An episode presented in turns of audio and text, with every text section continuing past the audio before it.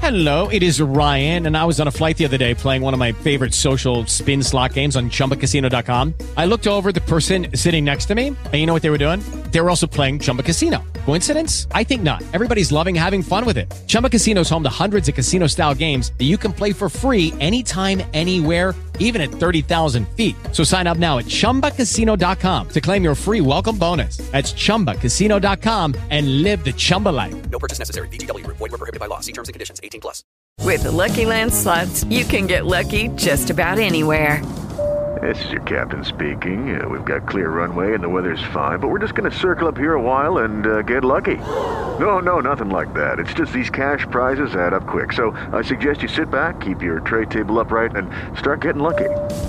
Play for free at LuckyLandSlots.com. Are you feeling lucky? No purchase necessary. Void where prohibited by law. 18 plus terms and conditions apply. See website for details.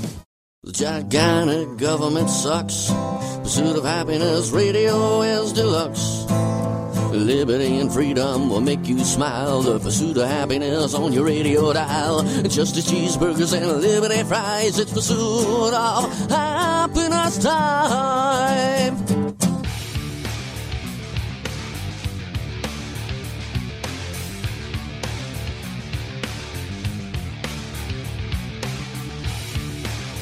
On this day, on this day in 1980, the People for the Ethical Treatment of Animals, PETA, as you're probably familiar with them, was first incorporated. Ironically, 27 baby seals were accidentally killed in the process. Or was it an accident? Hi, greetings, kids. It's Kenny Webster. Thanks so much for tuning in to a Monday edition of Pursuit of Happiness. As a lot of you know, I was back on Friday. The, the morning show was off for several days last week, but I still came in and did the afternoon show for a couple days. I just I just love being here that much. That's how much I don't like going on vacation. That's how much I'd rather be with you. So, thank you so much for tuning in. Lots going on on the show today. My buddy Don Huffines from the Huffines Liberty Foundation coming up in a little bit. He was just hanging out with Ron Paul this weekend at Ron Paul and the Ron Paul Institute. They had a little event. We'll talk about that. Wouldn't you like to know what happened this weekend with Ron Paul? I'll give you all the details. And if you're curious about what's going on with Lina Hidalgo, Charles Blain is stopping by. Charles Blain is a good friend of mine from a website called urbanreform.org. Okay, well, he's not from the website, he's from Earth. He's a human being. He exists on planet Earth, but he um he has a lot of inside knowledge about what actually takes place in Houston government and Harris County's commissioner's court. And he interestingly enough, he writes op-eds for the Houston Chronicle, but don't hold it against him. He's one of the only conservatives writing articles. He, he runs a nonprofit group that seeks to find fiscal conservative solutions for any inner city problems. He's a great guy. He's a good friend of mine. We, we were eating lunch this weekend talking a bit. He's going to be stopping by this afternoon. And Brandon Morse stopping by from redstate.com. We'll get to all that. But first, let's start off with this. Like a lot of you, this weekend, my attention was turned towards what's taking place in Maui. It's Just awful there. 96 people dead fires taking place. I don't know a lot about Maui. I've, I've never been to Hawaii before. I don't claim to know a lot about the island, but you know, I get it. It's the 50th state. It's a beautiful tropical paradise. There's a big wage gap there between the haves and haves nots, the, the poor and the rich. Seems to be an island where you're either on welfare or you're a multimillionaire, and there's almost nobody in between the middle there. And the Maui wildfires have killed at least 96 people. We believe this was all caused by damaged Hawaiian electric power lines. Amazingly, the stock has plunged 40%. Now, because people assume they're going to get sued and they're going to have to cough up a big chunk of money. So that's a publicly traded company. If you invested in it, probably probably should have already sold your stock by now, I assume. But I guess you probably, you know, if you're invested in a Hawaiian power company, odds are you probably have bigger things to worry about because it probably means you're invested in other things on that island, and there's a lot of sad stuff going on there. Maui officials and scientists are warning that after the flames flicker out, toxic particles are going to remain. We'll get back to that in just a little bit. We'll talk about that in one second. But before we do, something I always find remarkable when there's a big tragedy like this is people want to be outraged, they want to be upset, they want to find somebody to blame, but they always blame the wrong person, don't they? So Displaced outrage seems to be very common in the wake of these kinds of tragedies. Stevie Nicks is being publicly attacked right now after she made some comments uh, about how her home on the island of Maui was in danger of burning down. I guess she's lived there since the 1980s, and she recently had some family come and visit there. And she made some comments. She said, uh, To make this situation even worse, my young niece, her husband, and their little boy had just arrived for a very needed vacation before she started up her school year. For 10 days, they had one and a half days of fun, and then the fire started.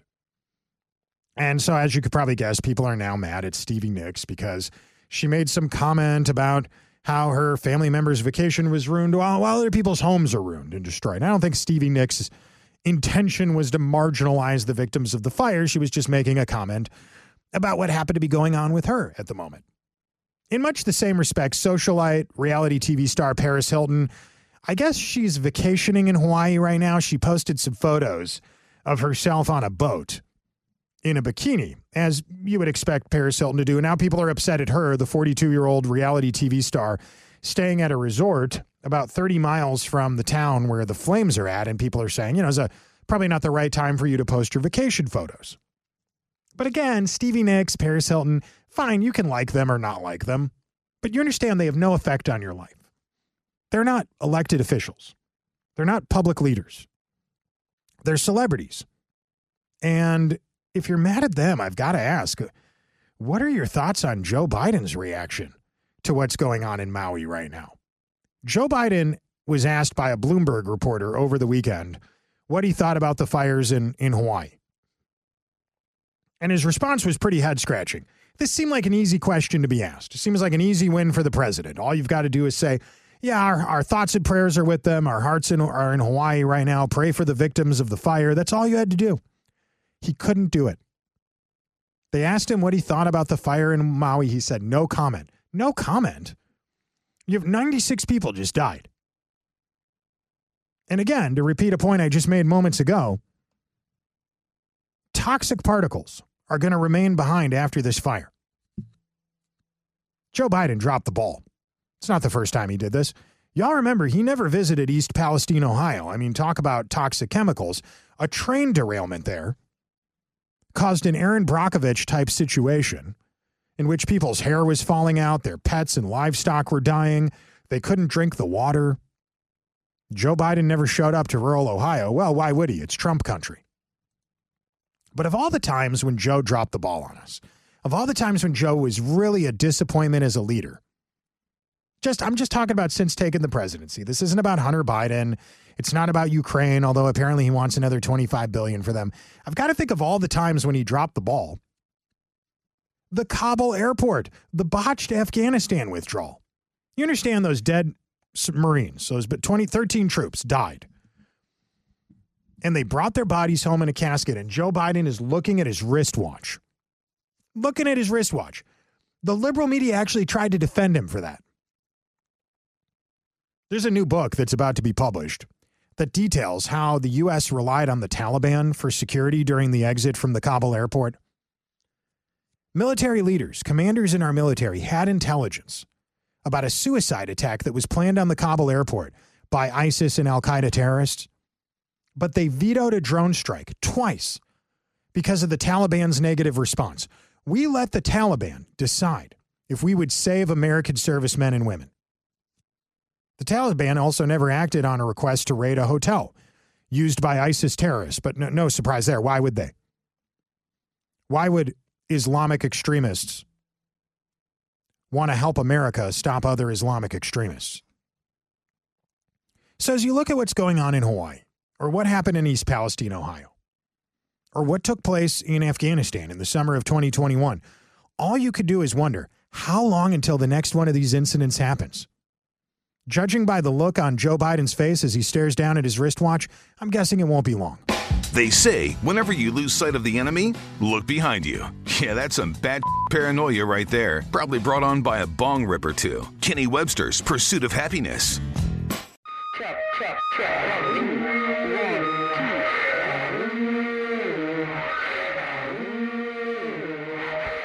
You don't have to be from Texas to realize how bad things are at the border, but for the record, they're pretty bad. 40,000 migrants apprehended along the southwest border in the first 10 days of August alone. and another report today about a migrant child dying on the Texas border on a, a, a bus to Chicago. Yeah, that that just happened. You, you think this is a humanitarian thing, having these open border policies or whatever you choose to call it? You know, my buddy Brandon Darby, one of the senior, one of the editors at Breitbart.com, he doesn't like to call it an open border. He calls it an unprotected border. It's like, okay, fine, semantics. You know, Brandon's a friend. I don't mean to criticize him, but whether you call it an unprotected border or an open border, it's what liberals wanted. And migrant kids are dying there. Just absolutely terrifying. Meanwhile, U.S. Representative Chip Roy has a solution. He wants to defund the DHS over the border failure. Now, you might think to yourself, well, Kenny, if the border's so bad, why would we want to take funding away from the Border Patrol? Because the Border Patrol is standing around handing out Capri Suns and Lunchables. They're not stopping migrants from crossing over the border. Oddly enough, it's the governor of Texas, a guy with almost no legal authority to stop illegal immigration, that's doing the most right now. And you guys know I've been a very big critic of Abbott. But those border buoy things, the, the barriers, border buoy barriers, there's a fun sentence. Uh, those are doing more to deter illegal immigrants right now than the DHS is. Says Chip Roy, He's joined by a whole bunch of Republicans around the state, including Wesley Hunt and others, not Dan Crenshaw, I might add, asking to defund the DHS. Is it really that bad of an idea? I mean, you tell me. What for the billions of dollars we give to the Department of Homeland Security, what are we getting out of it? It's a good question. It's a question I'd love to ask my next guest, my good buddy Don Huffines, a good friend of mine, um, one of my brothers from the Liberty Institution, the Huffines Liberty Foundation. Don, defunding the DHS, your thoughts? Hey, hello, Kenny. You're such a great patriot. I just think that's a long term process. And let's be realistic. We don't, Republicans don't control the Senate, and certainly it makes it very difficult. And of course, the president can veto that, that budget, but they could jam up the budget up there in D.C. There's no doubt about it if they've got the political courage to do it. But I don't know. The the conservatives, you know, we we've got a uh, Republicans have a five member, you know, five vote majority in the House, and and you just don't have a lot. You got a lot of RINOs up there. I just think that's not going to work. It makes good it makes good headlines uh, for some of us, but I just don't think the practicality of it making a difference is is out there. All right, what what do you see that is working right now? What do you you've been one of Abbott's biggest biggest critics, just like I have. But the border buoy barriers, as controversial as they've become, I mean, they seem to be slowing down illegal migration. We haven't really seen any official reports yet since they went up on how much they're deterring illegal immigration, but I will say this they seem to be upsetting people like Sheila Jackson Lee. And anytime she's upset, I would say that's probably a step in the right direction in terms of policies and, and, and, and effective use of stopping illegal immigration. No, I agree with that. Yeah, the louder the leftists squeal, the happier we all get. Uh, but look, it's a thousand. Uh, I think it's a thousand feet of buoys and and the barrier, and and uh, it's probably quite effective where it is. But we have over 1,200 miles of a border. So I mean, in the uh, with Mexico, so we got a long way to go before that deal is going to really work out. And we're spending Texas taxpayers are spending billions of dollars a year and let me just point out something. I want to ask this rhetorical question sure. to everybody. Why would the federal, the, the Democrats and the socialists secure that border? They're just not going to. They have no incentive to do that because the open border is what made California go red. I mean, go blue. California was red. They opened the border. They flooded California over the last decades with illegals. It's solidly blue. Same with Arizona now. Arizona's blue. New Mexico's blue. We're the last border state. We're the last one standing. Texas is. That's that's red, and it's very precarious. They know this is a very premeditated uh, policy by the left, uh, teamed up with the Mexican government and the Central American governments. They have no conservatives ever in Central America and Mexico all the way down. Those countries are run by socialists and communists since they've been won their in, independence from Spain. They know if they keep that border open with Texas, Texas will go blue. It's inevitable. I want people to realize that 20% of the students in the government school system in Texas, of five and a half million kids, come from a household that don't speak English. Hmm. Yeah.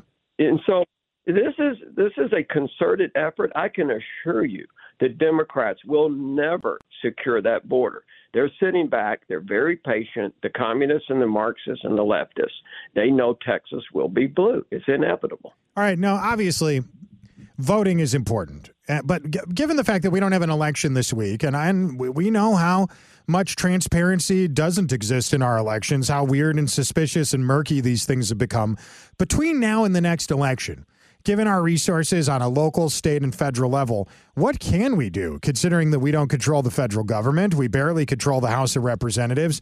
The Supreme Court, that's uh, been a boondoggle lately. And, uh, and of course, even in the state of Texas, with guys like Dade Phelan in charge, Ken Paxton can't do much right now. What's our best hope? Well, it's to really give our elected uh, leaders in in, in Texas uh, political courage, and when we and when we ignore it, and it, when we don't buck them up, they're not going to do anything because the, the the nature of politics is to go the least path of least resistance unless they're incredibly courageous, and we don't have that. But what this this game is almost over, Kenny. It really is. I hate to say that, but if we lose Texas, we lose the free world. We will lose Texas. You cannot flood us with millions of illegals. They will all vote. There's no question. It's just a matter of when, and uh, and, and we're going to be uh, blue. There's no doubt that it's going to be a socialist state, and we're going to wake up and say, "What happened?" And I'm telling you what happens. I'm telling you what's going to happen. I'm telling all your listeners. And so we've got to give courage. The only chance we have is not to ask permission from the federal government, take control of the situation and deal with it and let the chips fall where they may. But we have to secure and close that border down. It's as simple as that. And we either do it now we, uh, or we never do it. Don, perfectly explained, my man. Hey, you've been pretty busy lately. You were actually, if I'm not mistaken, you were just at the Ron Paul, uh, the the Ron Paul Institute conference, and you gave a speech there about how to prevent the next lockdown. I'm curious, how did that go? Any news from there? Oh yeah, it was tons of fun. He's such a he's such a hero of mine. You know, Ron Paul is, and I always point out he did more for the modern politics. He's had a bigger impact on modern politics than any other single individual in in in, in America. And he he lit the prairie fire of liberty. He really did, and it, it's second to none to anyone. Um, so I'm I'm a huge fan. I have been for 30 years. Uh, but it was a great honor to speak there and and uh, get everybody uh, pumped up about liberty and and what they can do and and just reminding folks of the liberty that we lost and we easily forget that. But what happened to us in this man-made virus uh, was released uh, to to uh, to the whole world. Um, this is what the deep state can do. This is what they did, and and to think that's not going to happen again is uh, very naive. Boy, that is such a good point. Don, I see people wearing masks still. I mean, again or still. I don't know if they ever took them off. I hear people talking about MSNBC and CNN. They're telling you to put your masks back on again.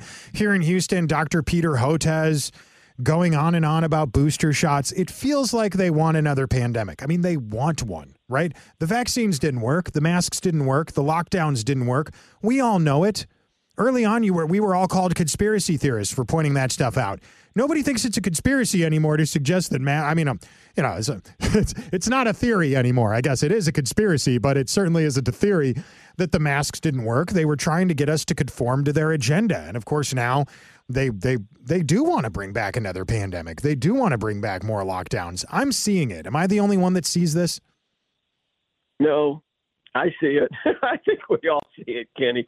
Look, these that's just the nature of the, deep state. It's the nature of government. It's to control people every chance they get. And and I think they were extremely surprised at how complacent and compliant uh, Americans were. I think they were shocked by that. Who would have thought Americans would have run around face diapers on their face and and take vaccines that had never been really vetted out whether they were safe or not and buy into their into what happened and and we did. And uh, the good news on that, though, Kenny, is that I think that people now have woken up to the fact that that the government is liars and it's full of liars and it always has been.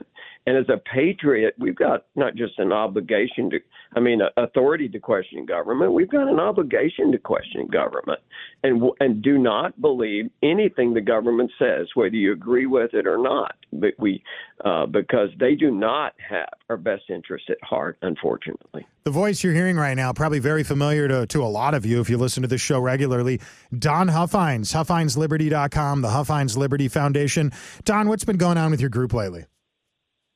Oh, we're we're uh, we're having fun. That's what we're trying to point out to everybody. Uh, you know what the legislature did in Austin on the property tax. We spent a lot of energy and, and effort on that, and we've got a new op-ed coming out showing that uh, I think people will be surprised with because of the of the misdirection our leaders in Austin have been giving us the largest property tax cut in history and things like that. And that's just absolutely not true. I hate to call it a lie, but it is because they know they were being deceitful when they said that 18 billion. It's really only 12 billion. And and the bottom line is, unfortunately, uh, with the it, we feel like it's the the true bottom line uh, difference is is less than two or three billion uh, that the taxpayers are actually going to save over a two or three year period.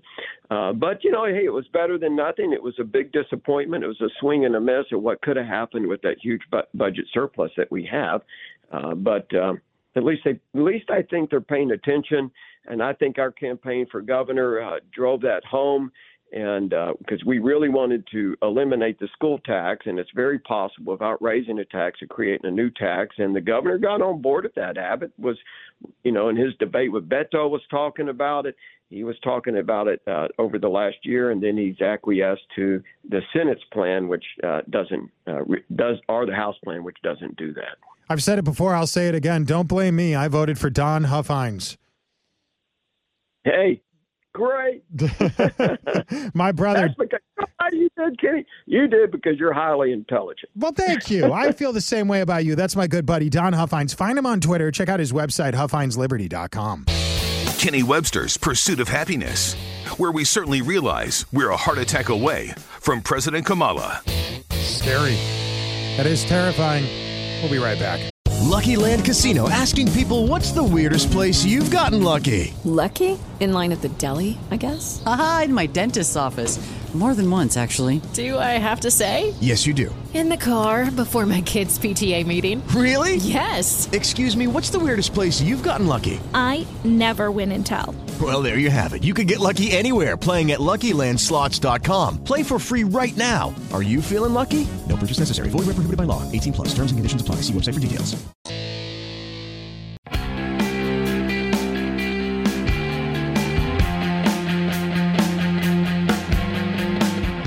Celebrate International Cat Day, Fancy Feast, the pet food company, made cat food for humans. The recipe calls for taking a normal can of Fancy Feast and then serving it to humans. Yum! Mmm, that sounds nice, doesn't it?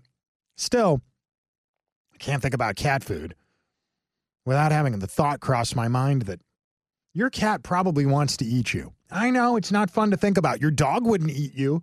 No, but your cat wants to. That's just the way it is. Hey, speaking of uncontrolled violence, did you guys see that video? You've all seen the video at this point of the Montgomery, Alabama riverboat fight. It's absolutely bananas. It's bonkers.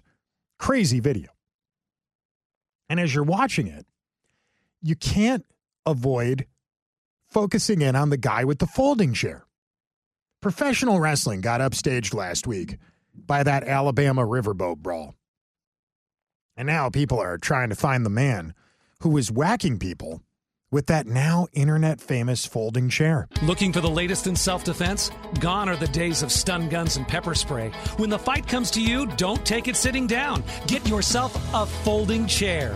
Made famous in the rings of professional wrestling, a folding chair can be the reason why you're the only one left standing. Made with a durable steel frame, every folding chair comes with two easy to grip handles and a large flat surface to make sure you hit your target every time. Next time, tell Karen to take a seat with a folding chair. Available at cookouts, cafeterias, wedding venues, and at any dock in the greater Montgomery, Alabama area. I want to share a story with you that was recently shared with me by Casey Chalk at thefederalist.com. It's a story of a British teacher back in June reprimanded two 12, two 13 year old students. Said that these students were despicable. Despicable 13 year olds. Oh, come on. All 13 year olds are despicable. That's not that shocking. What was their crime? Their offense was asking a simple question.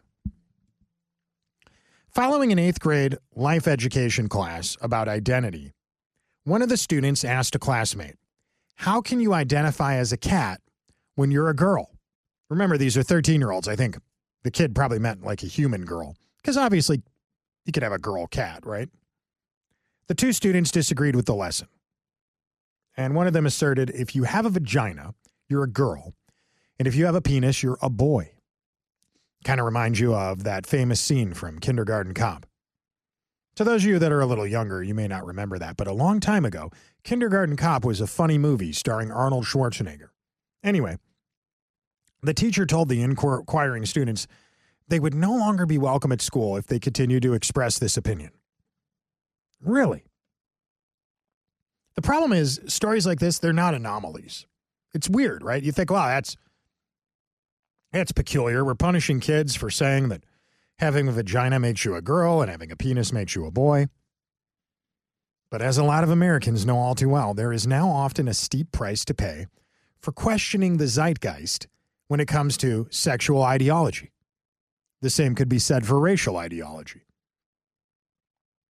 If you're a conservative and a deep thinker, you've been maligned, you've been assaulted by the left and their illogical opinions. And it certainly happens in academia all across the spectrum, in social sciences, in humanities. In both, it's just as true for the British as it is for us. 75% of conservative academics say their departments are a hostile environment for their beliefs. This is according to polling data from Newsweek. Conservative students regularly have to self center, as do conservative federal employees. It's painful to watch, right? It's painful to listen to. And as much as it hurts, those teenage British girls, they're onto something. They employed a rhetorical strategy as ancient as the very beginnings of our philosophical tradition. Socrates used to win debates simply by asking questions. The great Greek philosopher who unveiled the foolishness of his adversaries, not by shouting insults, not by fist pounding, but by asking honest and penetrating questions. If you're a conservative and you've been cornered in a space of conformist ideology, whether it's at a workplace, a government facility, a public school, you would probably do well to master this powerful rhetorical weapon asking questions. Is it possible for a person, if he knows a thing, at the same time not to know that which he knows? The answer, of course, is no. Socrates knew the answer when he queried his rhetorical sparring partner. I'm speaking, of course, about Plato's Theaetetus. But by pointedly asking Theaetetus, Socrates pushed him to defend an indefensible position. And in doing so, he dismantled the relativism of his day by forcing that person to admit the reality of the law of non contradiction.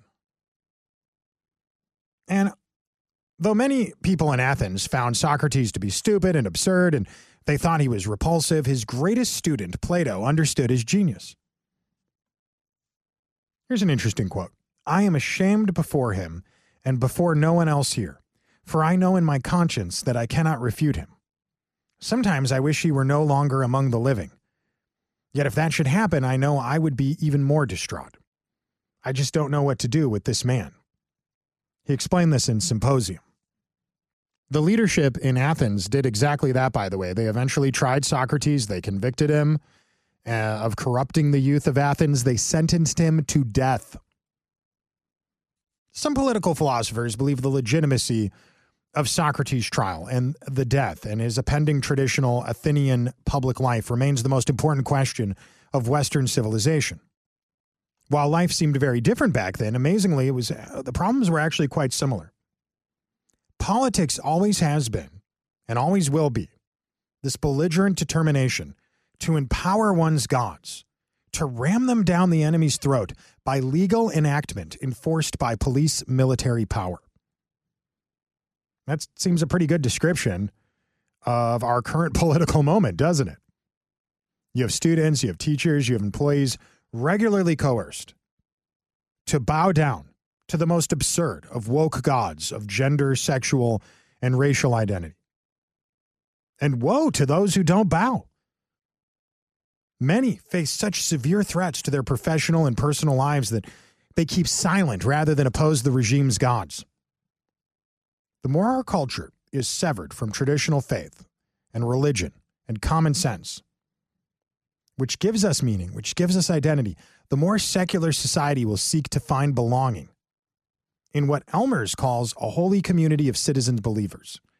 This explains, for example, why the woke faithful are uninterested in charitable debate or persuasion of their opponents, but only seek to dominate. It's why they're against free speech. It's why they're so angry that Elon Musk bought Twitter. Both Socrates and Jesus paid the ultimate price for their intellectual honesty, for their courageous willingness to question the moral norms of their day. Now, their questions may have often hurt and provoked people, but they asked them unparalleled, the unparalleled clarity of mind and generosity and heart, the continued relevance of their lives, and the legacy of their thoughts and their teachings suggests that if we want to save our own generation, we might want to start off by asking questions that are difficult to answer. America, the land of taxation that was founded to avoid taxation. Kenny Webster's Pursuit of Happiness. I've been selling my soul, working all day, overtime hours for bullshit pay, so I can sit out here and waste my life away. Drag back home and drown my troubles away. It's a damn shame what the world's gotten to for people like me, people like you. Wish I could just wake up and it not be true, but it is.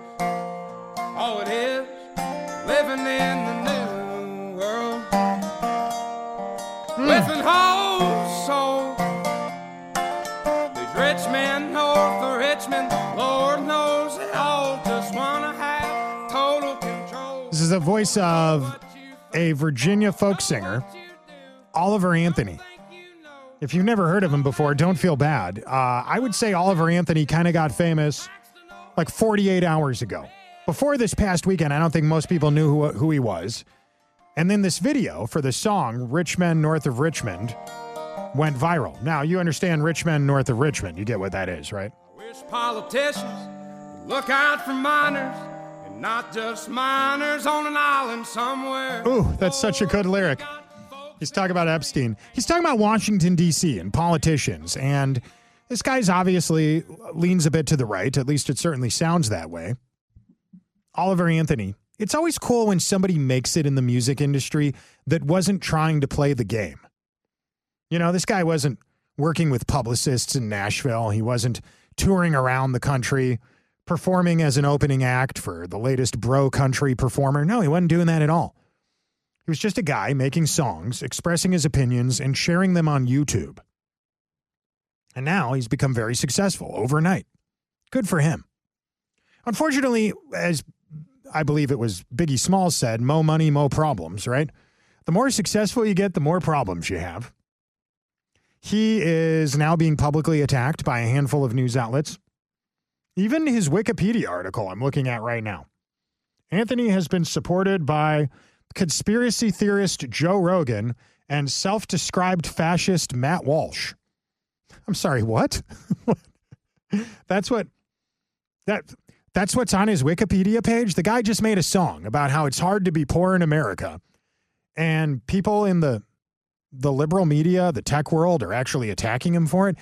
I know I'm not the only one that noticed this. My buddy Brandon Morse is a writer, blogger, personality, media, media personality, and senior, one of the editors of a great news website called Red State. And Brandon, I just, I don't know, are you surprised by any of this? The second this guy gets successful, someone notices his fan base is somewhat conservative, and now he's a punching bag for the left.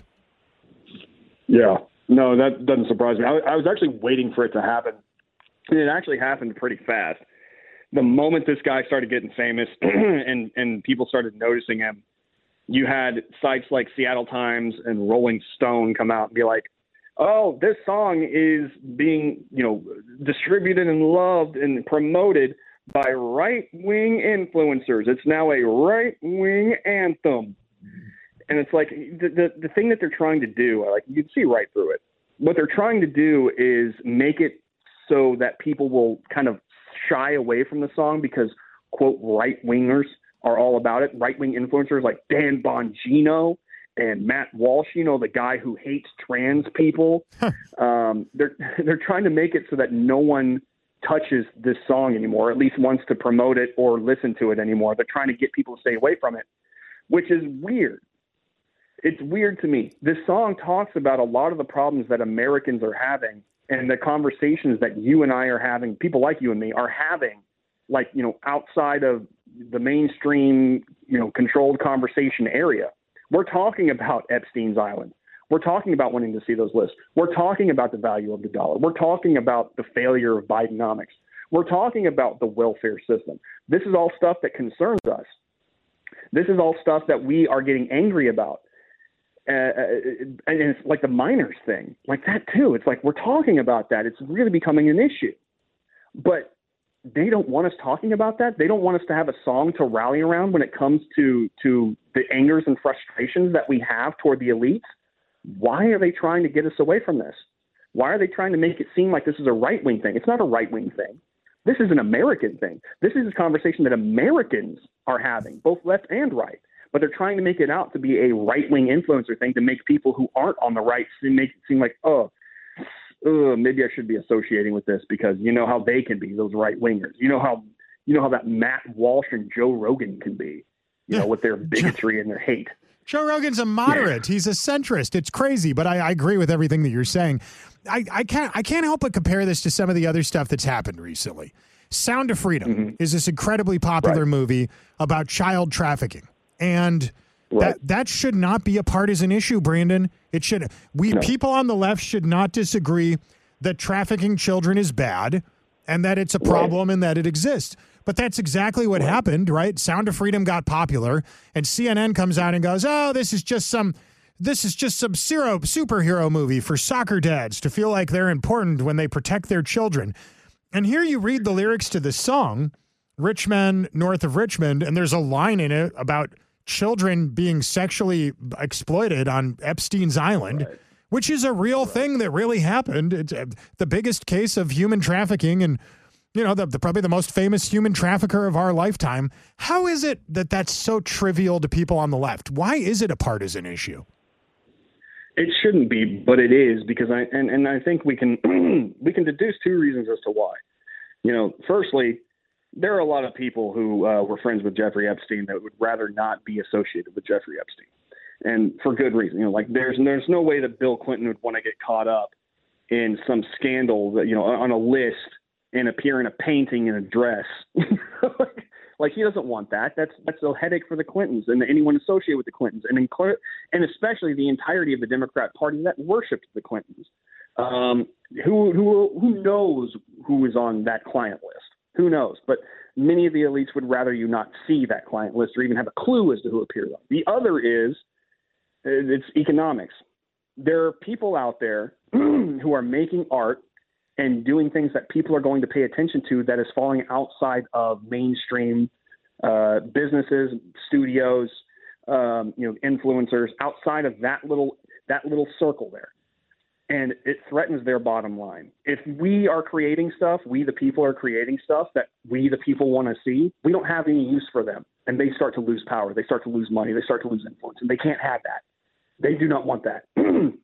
so they are going to try to denounce it. And this is this is a big business. It's a multi-billion dollar industry you know and some farmer comes out of the blue and starts threatening that giving people inspiration and, and making it seem like anybody can come out and become famous by writing a song that we all care about. No that can't happen. That can't happen. That that is billions of dollars gone. Anthony is a huge problem.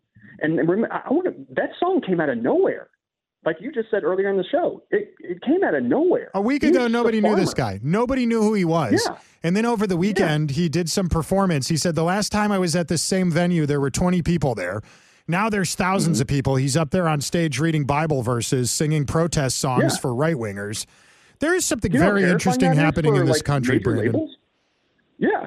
You know how terrifying that is for major labels? Yeah. That somebody can just come out and get and get the attention and like bring up ideas and, and, and facts and, and put them into songs that people can identify with and, and feel good listening to and not feel like they're alone. That's not supposed to happen. You know, people pay billions and billions and billions of dollars to make themselves stay relevant. These studios, these these these record labels, they all do this. They spend a lot of money keeping your attention, and some guy, some farmer, just like you know takes it all away from them. That's scary to them. So naturally, they're going to want to denounce them. The Rolling Stone magazine guaranteed that was a paid article by somebody. I don't know who, but guaranteed. They Yeah. do it all the time. Of course. No, yeah, absolutely. You know you can pay to be a, a Rolling Stone writer. Did you know that, Brandon? You could you could you could pay money to Rolling Stone to have a column on their website and you could talk about anything you want. That's how low they've sunk. But hey, but you know, I people hate when I bring this up, but I, I always felt like Jason Aldean was a little disingenuous. I remember 2017, the Mandalay Bay mass shooting when he came out and said it's too easy to get a gun, we got to make it harder to get a gun. Fast forward a few years, he's making a song about how Antifa can't riot in small towns. Even still, I defend his right to do it. I think it's great. Um, you know what? uh, You, you see some. You must see parallels between this and that. Is is Oliver Anthony like a more authentic version of what Jason Aldean was trying to be, or am I putting words in your mouth? now? No, no, no, no, no. Absolutely. In fact, I, I, I said this before in an article. You know, or I'm sorry, on my on my show. Brandon Morse is, not, is a brand risk on Rumble. Go check it out. Um, I said Jason Aldean knew what he was doing. He he had the pulse of the people in that moment, and he knew that people were getting mad. You know, it's a little strange that this song appeared, you know, years after the Black Lives Matter riot happened, but people were still frustrated and angry about it. And we're seeing a lot of this stuff online nowadays. You know, with with you know looting and, and violence and all that stuff. So he wrote a song that many people would agree with, that that would voice their frustrations. He knew what he was doing the entire time. Um, and he's a record label guy. He, he's he's a, he's a famous country artist. He knows what people want to hear, especially as many of these other country music stars go out there and start, you know, agreeing with all this leftist stuff. And he made a lot of money off of it, and good for him. He did that. He knew he had to do. He, he knew what he was doing. Whatever.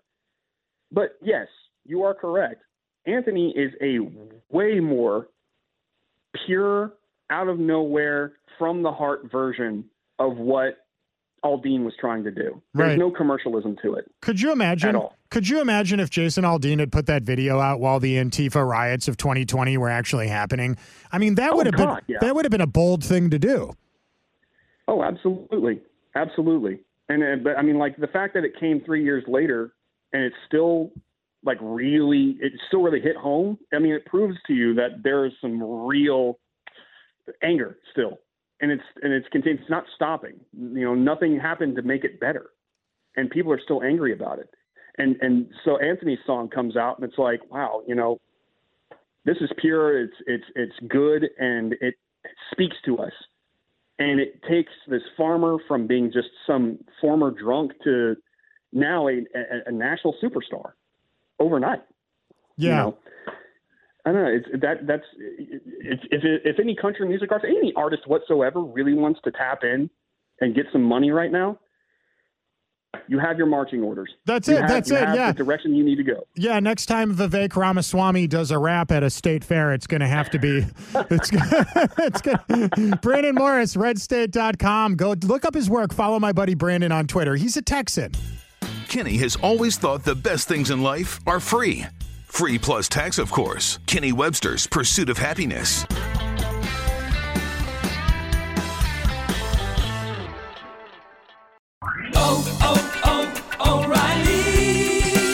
You need parts? O'Reilly Auto Parts has parts. Need them fast? We've got fast. No matter what you need, we have thousands of professional parts people doing their part to make sure you have it. Product availability. Just one part that makes O'Reilly stand apart. The professional parts people. oh, oh, oh, O'Reilly.